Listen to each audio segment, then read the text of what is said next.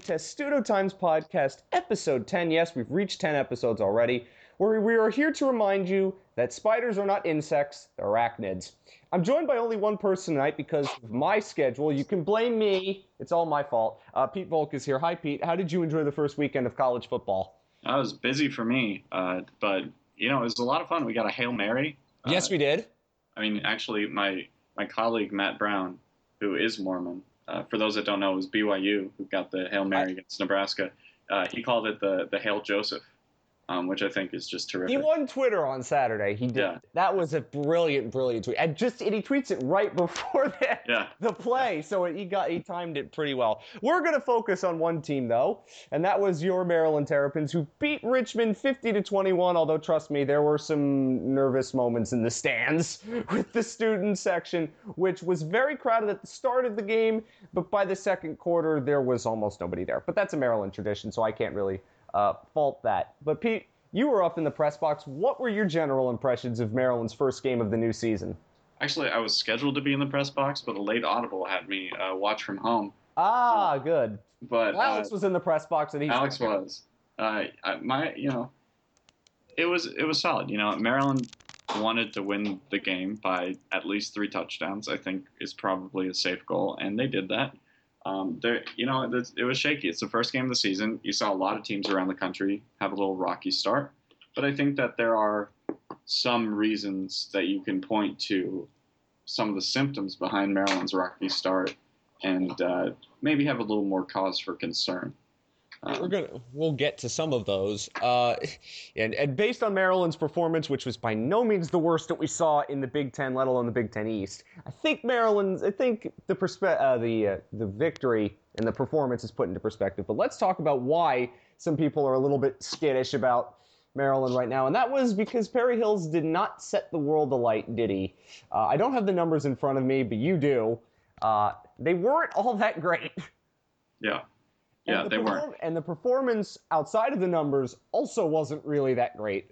Yeah, I mean his final numbers like look okay. He was 12 of 21 for 138 yards and two touchdowns with one interception, but that really doesn't tell uh, much of the story at all.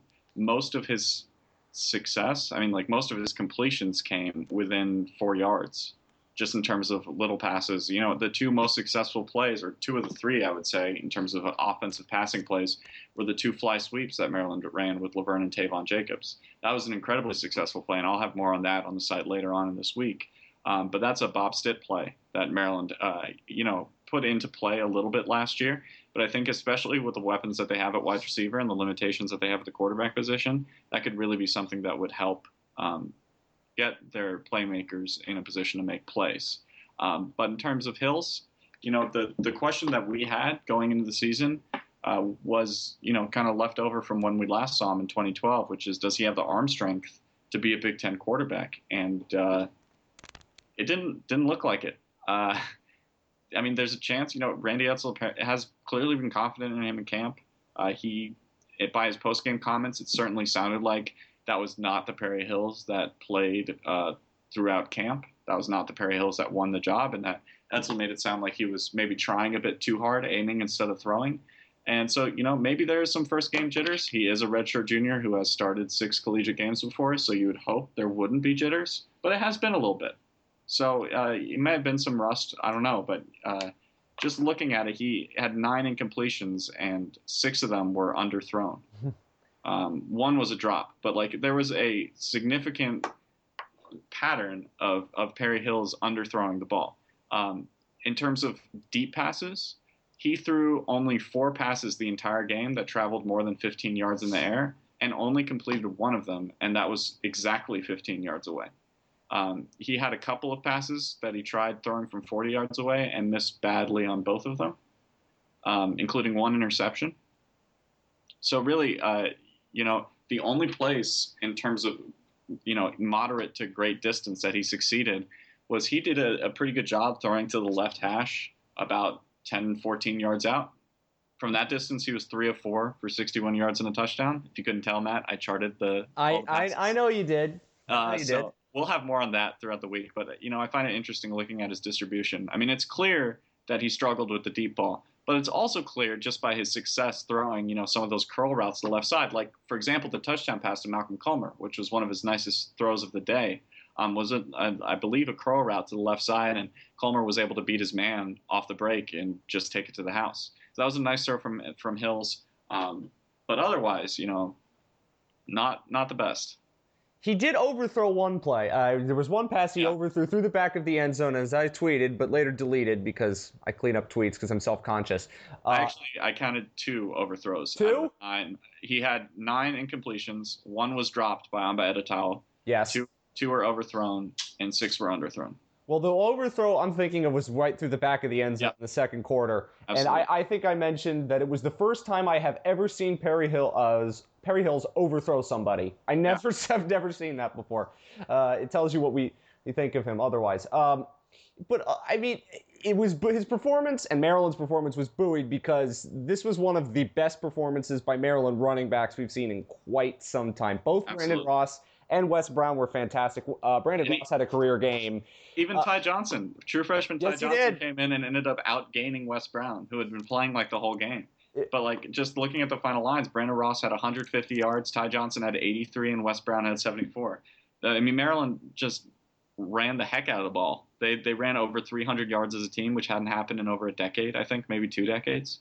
Um, Surprising and, with who was at quarterback recently. Right, and so both Ross and Ty Johnson uh, averaged 8.3 yards per carry.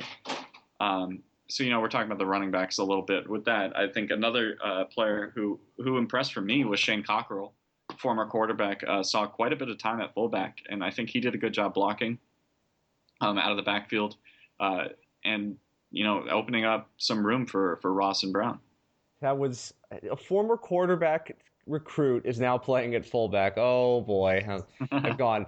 and hey, Brandon Ross didn't fumble. That was actually that was the big thing we were looking for. You know, fumbles can happen against any opponent, and uh, that was his big problem with last year. And we had said all offseason, you know, if Brandon Ross can cut back on the fumbles, he can be one of the best running backs in the Big Ten. And sure enough, 18 carries, 150 yards, one touchdown, and no fumbles. That was fantastic. His touchdown run, where he was just able to get around the edge and then uh, the burst once he broke I'm actually watching corner. it on repeat right now. When he broke around the corner, I was like, "That's yeah. the Brandon Ross everybody wanted to see." I and made a gif of it for a, for a post later this week, so y'all will y'all will be able to see it. We're gonna break down that play, and we're gonna watch it a thousand times, most yes. likely. If that's the Maryland running game that we're gonna see now, it's it's Richmond, so we have the caveat in there. But if that's the running game that we're gonna see throughout large segments of this season, Maryland doesn't have to throw the ball all that often to be successful, and they can right. win games by just handing the ball off now that you have three running backs that you're confident in. Yeah, you have three running backs. Edsall talked about how he liked what he saw from Ty Johnson as well. I mean, the plan is still to have Brandon Ross and Wes Brown be the main two guys, but I would expect Johnson to get some play. I mean, they didn't burn his redshirt for no reason. Uh, they expect him to play a role, and you know, it was very encouraging to see kind of the uh, explosiveness that we saw from him in high school translate pretty much immediately to the college level. Um, like you said, it's against Richmond, so uh, there is some uh, you know, point of hesitancy there. But it is worth noting Richmond is a top 20 FCS team. I mean, that's that's a good level. It's not automatic that like every FCS team is worse than every FBS team. There are plenty of FBS teams that Richmond would beat, and I think Maryland fans would agree that, especially in the first half, Richmond looked like a good team. Um, you know, they uh, even before Seth Fisher, their main running back came in, he was injured for the first half. Uh, Jacobi Green was doing a tremendous job running the ball. I felt that their quarterback Lauletta was making good decisions out of the pocket. Um, the, Maryland was up against a prepared team that was good but overmatched, and they took care of business.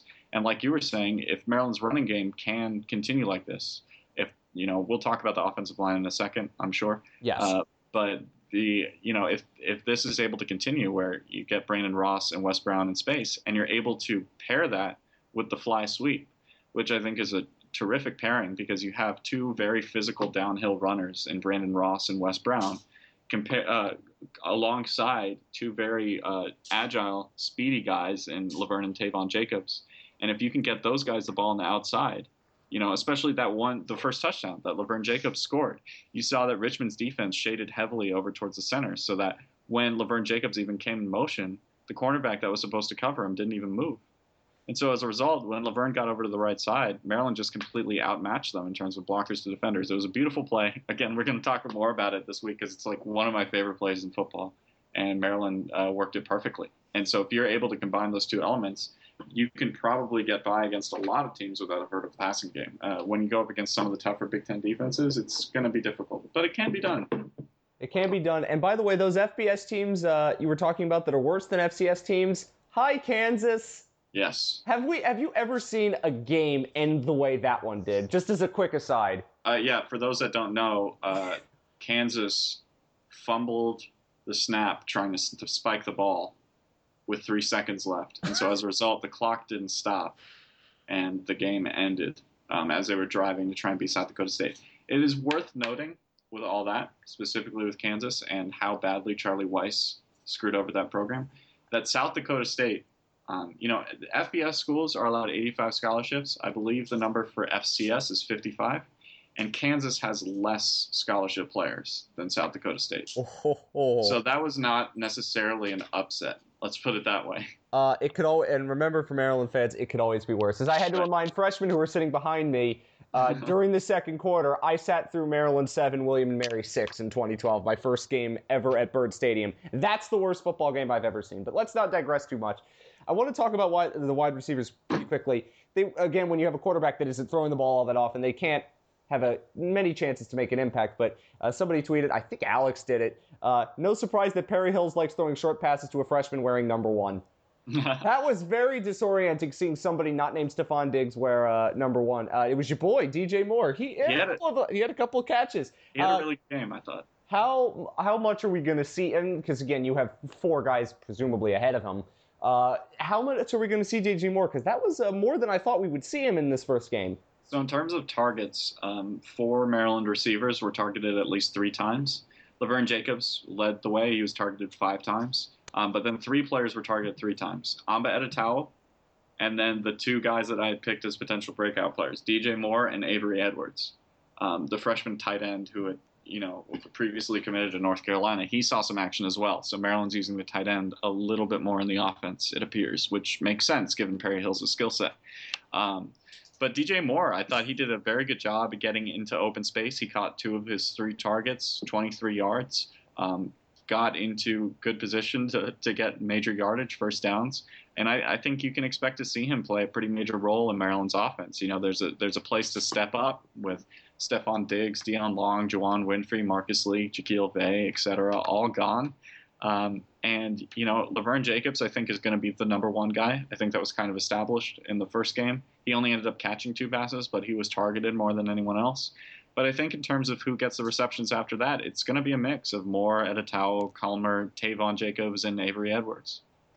Did we did see tight ends not named Avery Edwards catch passes too? That was It- that was something we didn't see last year. Yeah, it was just Derrick Hayward. He caught one pass. Well, it's Um, more than he was in there a year. lot. Yes. But it was and Matt Furstenberg. If you didn't see it on the in the TV broadcast, if you weren't at the game, he was the guy who was at the top of when they do the Maryland state flag tifo thing. He was there. He was also one of the honorary coin toss uh, guys. And as I also told freshmen, that's the last Maryland tight end to catch passes. Because it's true. Uh, let's talk about the offensive line. It's not the full strength offensive line, and yes, they are going up against Richmond. So again, proviso, they're not going up against Joey Bosa, which they will at one point this season. But they did play solidly. Perry Hills, he did, I don't think he got sacked. I left I him don't like think he, he, he did not. Okay, and the running game, obviously, we already talked about it. So grade the offensive line's performance with the caveat it's Richmond. Oh, I think it's an A plus. I mean, like, you know, it's yes, it's against Richmond, but like, there's only so much you can do. I guess I Maryland's offensive line did everything it needed to do in this game, so it's hard to give it anything but an A plus. The run blocking was incredible. Andrew Zeller as a pulling right guard, and Mike Minter, the former walk-on who started at left guard, both did a fantastic job occupying space in the middle, clearing way, um, especially on that Brandon Ross run. I mean, it was incredible to watch because you saw Maryland had a six-man line. Derrick Hayward was on the left side, and basically they had uh, everything squeezed to the right, and then uh, just clogged up the defensive line so that Evan Mulrooney and Andrew Zeller could get to the next level, block some linebackers. And, uh, and some safeties, and that worked. You know, uh, there was a lot of cohesion. I mean, it looked like a much better unit. Uh, and the big thing, you know, like we just mentioned, nobody got sacked. Yay! That's, that's, huge. Perry Hills came into this game with a 13 was uh, yeah 13% career sack rate, as in he had been sacked on 13% of dropbacks in his career, which is very high. Yeah, it's very high. It's, so it was, it was, very comforting to see uh, that you know Richmond their strength was on offense, so there's only so much to, to take away from that. But I you know Maryland did its job, and that's all you can ask. Let's talk about the. Let's get to the defense now. The one player uh, I noted that was so good from just again the weird angle you have at the student section if you sat at Byrd Stadium there was Quinton Jefferson. He had two sacks, but he was so good. And Keith Jadzinski had talked about his versatility, and the coaches talked about his versatility and how important he's going to be uh, in this 4-3 transition. He was fantastic. Again, it's Richmond.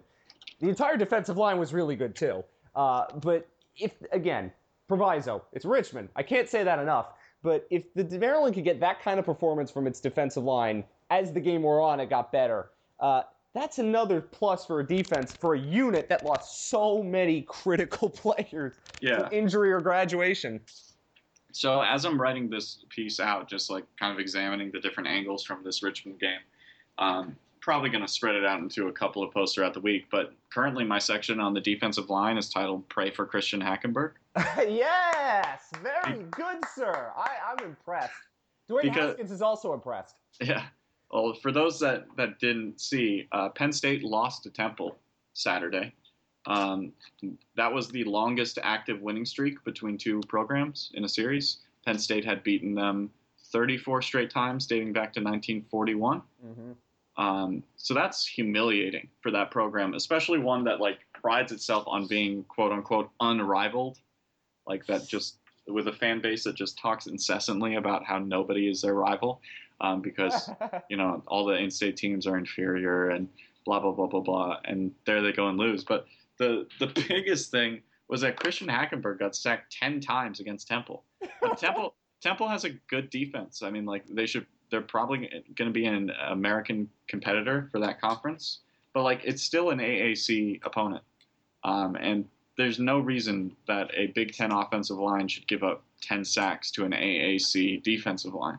Um, and it was particularly bad and particularly uh, memeable caught on on the internet because on third and 15, passing situation, Temple dropped nine, rushed two, and sacked Christian Hackenberg within like three seconds. Oh, it was so beautiful. It was, embarrassing. It was no, no. Well, if you're a Penn State fan, but no Penn State fans listening to this, it was beautiful. It was. I have many friends who go to Temple, some of I whom might be listening.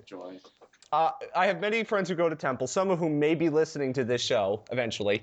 Uh, they know who they are. And I'm texting with them during the game, like, is, is this real? I cannot believe that I'm seeing Penn State do this again. Was hilarious. And, and yes, Dwayne Haskins already is a Maryland legend for just yeah. going in on Penn State. He, yeah, already. he tweeted he tweeted some things about the, the fan base. And uh, uh, I, I, I, said he was a Maryland legend for uh, without even setting foot on campus, and that got retweeted ten times, including uh, yeah. yeah, I saw that. Uh, but him. But back anyway, to the, back to the defensive line. Um, yes. Why why it's titled that is because I think you brought up a great point. Quinton Jefferson really looked like he adjusted well, moving inside from end to tackle. Um, but the bigger takeaway for me, and I guess it shouldn't be a surprise, is Maryland's terrifying pass rushing duo of Yannick Ngakoue and Jesse Aniebonam they just, I mean, they've gotten better moving from linebacker to defensive end. Um, those aren't the two that are on top of the depth chart. Ngakoue is, but Aniebonam's listed as a number two on the opposite side. But Maryland, thankfully, decided to use them both at the same time and just Richmond's quarterback Lauletta, he is going to have nightmares about those two for years. Um, just they were in the backfield constantly, and we tracked uh, quarterback pressures in the game. Jefferson had two, um, which is fine for a tackle. Yeah, two Annie, sacks. Uh, Aniebonam had four uh, pressures, and Ngakoue had seven, um, which is just an extremely high number. Um, so that you know, they just looked so good uh, going off together, and it's really hard for me to see. You know, Penn State has a very good defense. The the reason that I'm talking about this game isn't necessarily because of the, the rivalry that goes into it. Uh, though oh, it is oh, oh trust me, it's part of it, and uh, I, I think is, Maryland football players themselves are starting to think it if they didn't think it already after last year. It is, I think, without question, that both fan bases have strong feelings about the other, and we can leave it at that. But what's also clear is that this is going to be a very important game for both teams in terms of their 2015 season, just because both programs uh, and both teams right now seem to be at about the same level, which is honestly teams that are hoping to get seven wins Yep. um, and compete for third place in the Big Ten East, because Ohio State and Michigan State are by far the top two, and then everyone else in the Big Ten East kind of sort of looks like garbage, Maryland included. Feeding And on table scraps. Yeah, and that's that's fine. I mean, like this was not supposed to be the year for Maryland, but what it does mean is that Maryland could somehow finagle its way into a second straight third place finish in the Big Ten East. Oh, they could finagle their way to a better record than they had a year ago. It's just crazy. I, I, I, I don't again, know how that's possible. It's it's you know caution against taking away too much from Week One, Yes. but Penn State last season. The offensive line was the thing holding the team back. I mean, Bob Shoop is one of the best defensive coordinators in all of football. His 4-2-5 is one of the best schemes in the country. But the offense, you know, I, a lot of people will give Hackenberg a hard, hard time, and yes, he's playing poorly, but that's because of the offensive line. Christian Hackenberg is an immensely talented quarterback, but it's clear that even when he doesn't have a pass rush in his face, he's looking over his shoulder all the time, and that's not his fault. I mean, he, he plays with one of the worst offensive lines in all of football. And Penn State fans throughout the offseason talked about, you know, they lost Donovan Smith, who was the starting left tackle, who went to the NFL after his junior year, and uh, brought in a JUCO All American and a transfer from somewhere. And Penn State fans were like, oh, it's going to be magically fixed. Everyone else is like, um, is it though? And the answer was a resounding no, it isn't. Uh, they, they, Penn State fans like to drink a lot of uh, n- uh, blue and white Kool Aid. I'll just I'll just say that. Let's not talk about Penn State anymore. Let's talk about Maryland. Uh, quickly on the linebackers, it falls a lot into the, the pass rush, which was great, and they got better stopping the run as the game went on. Anything of note about the linebackers you want to mention? Yeah, I think the most active tackler in the game for Maryland was Jermaine Carter. He was Um, good. which is what you want to see from from an inside linebacker. Um, he he had a good game. Jalen Brooks was active on a few plays. He had the one play that you'll remember from Jalen Brooks in that game was a pass thrown directly at him that he And just he put his hands up and it just drops. So like that trend is continuing for Maryland. Alex talked about how like on average a team intercepts one out of every five passes defended, and Maryland was below average on that last year. Which again, there's a possibility of a chance that that just means Maryland has bad hands. But like thinking of the talent level that it takes to play at this level, it's more likely just bad luck. Um, and that happened again. Maryland defended six passes against Richmond and didn't intercept a single one. Uh-huh. So that'll turn around eventually, and uh, maybe that'll be against Bowling Green, which we'll talk about. yes, we um, will. But uh, oh, I actually wanted to say one thing about the offense. I'm going to sidetrack a bit. Please, please do. This has been sidetrack the podcast. Yeah. So like, uh, I think a lot of the big questions were without CJ Brown, what's the offense going to look like? You know, is is it going to be mostly the same principles as we saw with him? Are they going to adjust to a different quarterback? And there was adjustment. Um, I more than I expected. I, how would how many would you guess, Matt? How many read options did they run in that game? Mm, I left after Maryland went up 35 to 14, so I didn't watch the last basically quarter of the bit of the game. So I'm gonna say maybe four or five. That's just what from what I can remember. They ran it three times. Okay, so I was close. Yeah, you were close. But the point is that, like, you know, it was a staple of the offense last year. And they had talked about, Maryland coaches at least, that the offense wasn't going to be all that different. But um, it is also worth noting, because I am a person who loves the read option, it's a great football play.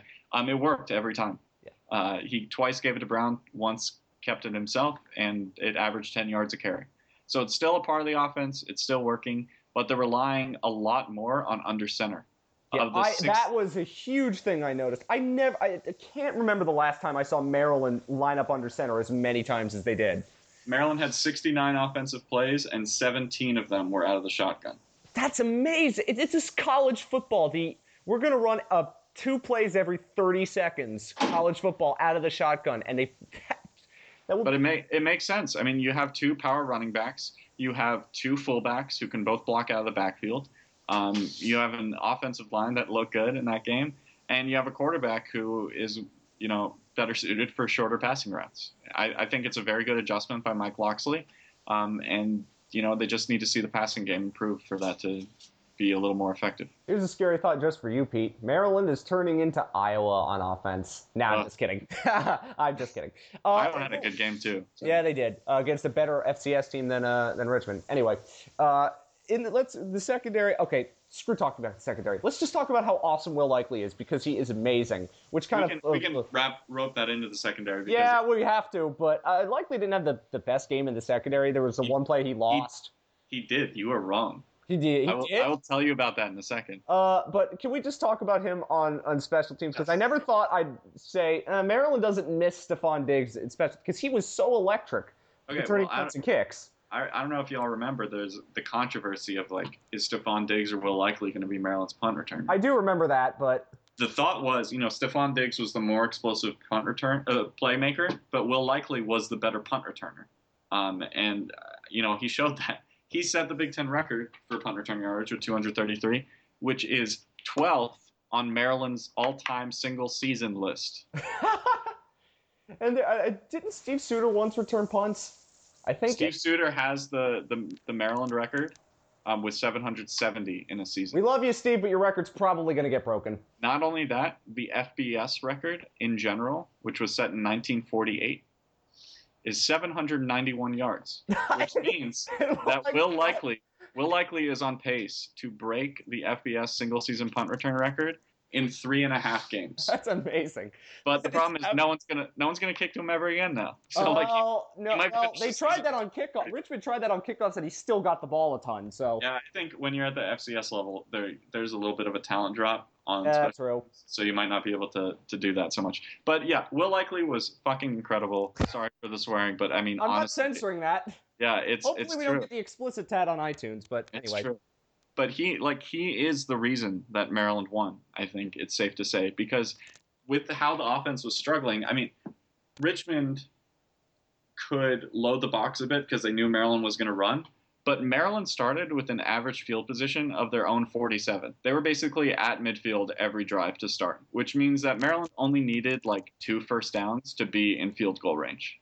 And so Brad Craddock kicked a lot. He missed a few, unfortunately, but he he got college kickeritis. He had a lot of kicks, but it was mostly, you know, it, when you're a college offense and when you're a college offense without a vertical threat in the passing game, uh, you want a shorter field so that you can score points. And Will Likely granted that for Maryland, as did the Maryland defense, which caused a lot of three and outs. But it was really Will Likely who I think, I mean, I don't, I don't know what that game would have looked like without him. Um, but he had an incredible game. And then just quickly, defensive backs. Um, the one thing, AJ Hendy had a horrible play um, which I'm sure everybody saw, where he just got turned around on a deep ball. Uh, that is not good for your four-star starting safety, who's finally like turned into a starter his senior year. Uh, he had a few, you know, tackles throughout the game, but he really can't be doing that against teams that aren't Richmond. Um, Anthony Nixon made a few tackles. Sean Davis looked fine at corner. He uh, even blitzed a, a bit, picked up some pressures. But as usual, it was Will Likely who was the star. I mean, he basically the only time that Richmond Richmond has two all conference wide receivers, and one of them is probably going to play in the NFL, and will likely shut down both of them whenever he was on them. They could only throw to those two when they were on the other side. Mm-hmm. Um, likely, so Maryland broke up six passes in the game. Will likely broke up four of them. Uh, I mean, he's just he's absurdly good. He is one of the best players in the country, and Maryland fans should feel absolutely blessed to have him in College Park. and to think that if he was two inches taller, he's not even in Maryland's range. Yep. There's no way he ever comes to Maryland if he's two inches taller. Yep. Again. he was the best player in Florida. I mean, it's crazy. It's, it's crazy to think that he goes to Maryland instead, and this is already when he knew he was going to be playing in the Big Ten, not the ACC. So that was basically uh, the game. They won by a lot. Uh, it wasn't. So again, just a quick summary. I don't think it was a horrible performance. Again, they had the struggles in the beginning of the game, but as time wore on, you're going to end up outlasting an FCS team. But what's the biggest takeaway from that game for you that should be a trend going forward? Um, I think the biggest takeaway for me is that Will Likely is a superstar.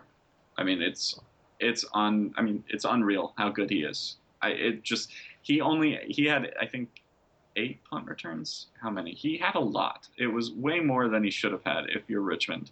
Um, yes, eight punt returns. He averaged 29.1 yards per return. That's ridiculous. And only had one return of less than 15 yards. Which was one that he muffed. Okay, but are you ready for a segue?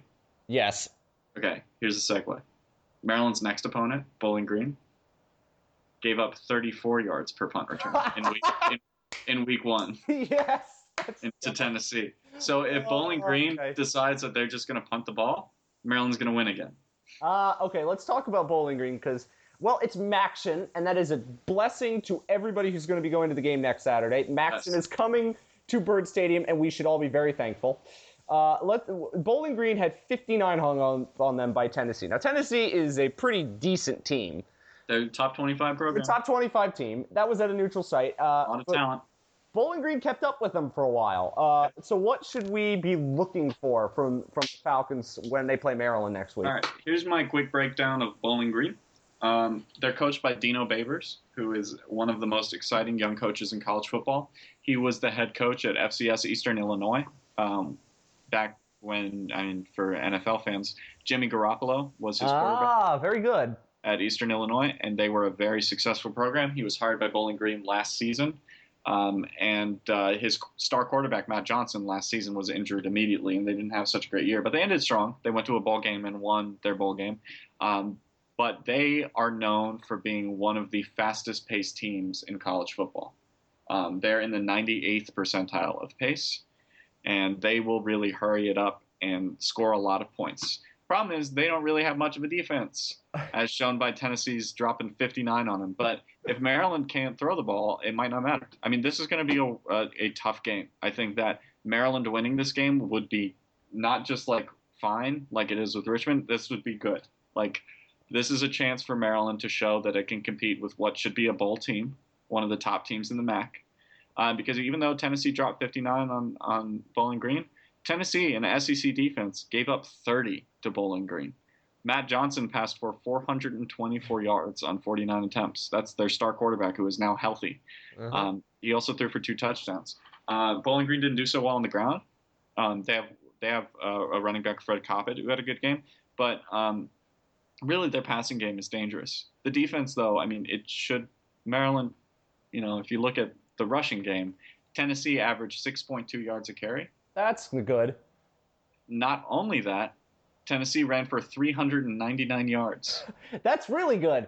Right. So there is the opportunity if Maryland is able to uh, keep it up in terms of the interior blocking and in terms of the power running with uh, Brandon Ross and Wes Brown.